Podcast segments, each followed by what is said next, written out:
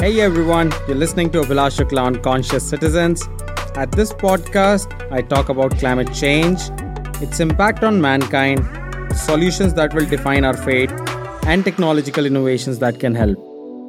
The episode begins. What's happening in Ukraine is really devastating. I believe that the world is moving in the direction of its total destruction. It is a tough statement to make, but I truly believe that, and I believe it for various reasons. Today, Russia is demonstrating that powerful nations can have loopholes and can practically ignore the organizations like United Nations. United Nations, which is responsible for preventing war and conflicts in the world, seems dramatically incapable. And this Russian Ukrainian war has raised questions on the UN's credibility now. UN is supposed to be the most powerful intergovernmental organization. And this horrifies me now. Because how easy it was for Russia to use a backdoor for trapping the UN in this, making it incapable of stopping this war. When powerful nations need these international bodies, they use them with full authority. They do the amendments as per their preferences and they get the sanctions approved at lightning speed. It is so convenient for them all the time.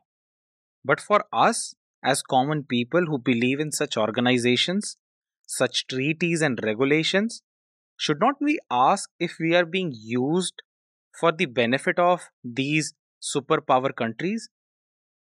This question is very important. A lot of things are at stake today.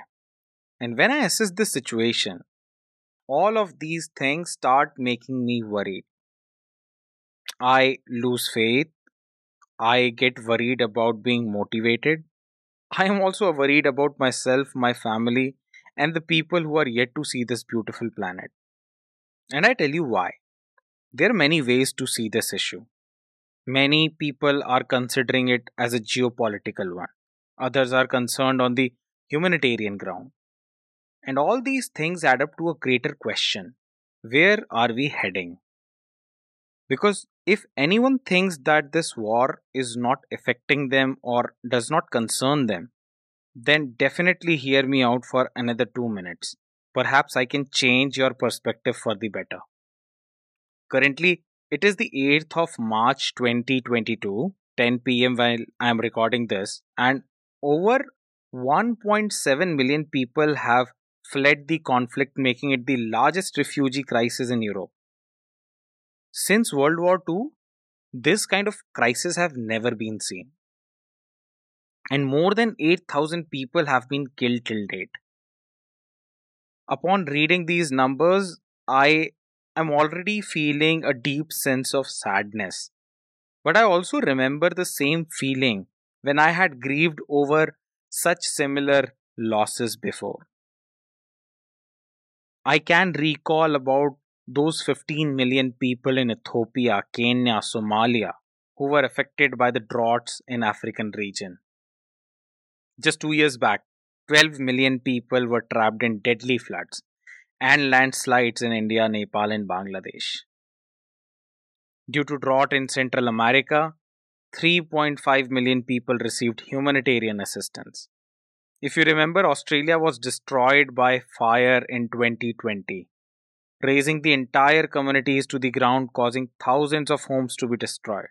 And it affected millions of people with hazardous smoke haze. More than a billion native animals were also killed, and some species and ecosystems they will never recover.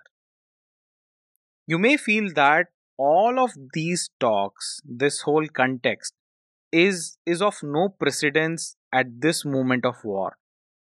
But these are horrifying large numbers. These increasing temperatures are also causing people to leave their homes, making poverty even worse and increasing hunger. It's rightful that we have started looking at this war and have started feeling the pain. I just hope that we feel the same about the impacts of climate change as well. Because if you ask me to put these things into numbers, I presume the impact of this war can be attributed to around one tenth of the impact of climate change every year. Yes, that's every year.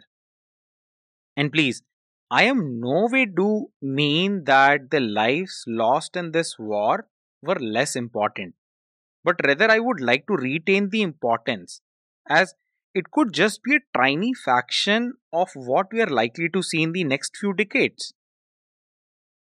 And we will all be affected by it, regardless of our geographic locations. If the world does not settle down to a global peace agreement, our race against time to reduce emissions will escalate in the years ahead. Russia's actions could lead to a major setback for reaching net zero carbon emissions, which is the key to controlling the climate change. And it is very important to understand how Russia is going to impact in that manner. Russia actually supplies more than a third of Europe's natural gas and 25% of its oil. Now, as the matter has started surging, it becomes a threat that policy makers of these European countries will emphasize again fossil fuel to cover up their shortage of oil and energy. Because that's the only steady and practical plan they would foresee in near future. So these countries will go back to a stage that will result in significant increase in greenhouse gas again and we'll go back to the time from where the recovery will be even slower. And frankly, we cannot afford it. Secondly, if the stronger bodies like the United Nations are compromised, the other climate treaties that we believe on, the governing bodies and organizations can be compromised as well. And no one can quantify that impact at all that would be way huge to even estimate. So, the only call possible is that the United Nations acts upon, like right now, and maintain the gravity of its own worthiness. It's their responsibility to mitigate these wars with equitable resolutions. I hope that this war makes the world leaders and policymakers understand that such a reliance on fossil fuel should be ended as soon as possible so that such even don't impact their economy. If they had access to adequate renewable energy sources, the panic that they are experiencing would not have existed. And if if such things will keep on happening, the impacts of climate will worsen and it is already evident that the cost and casualties a climate disaster is creating are way bigger than what we have witnessed in the period of coronavirus or even in World War II. It's my humble appeal to everyone to contribute towards ending this war in any way you can so that both nations can enter into a long term peace agreement.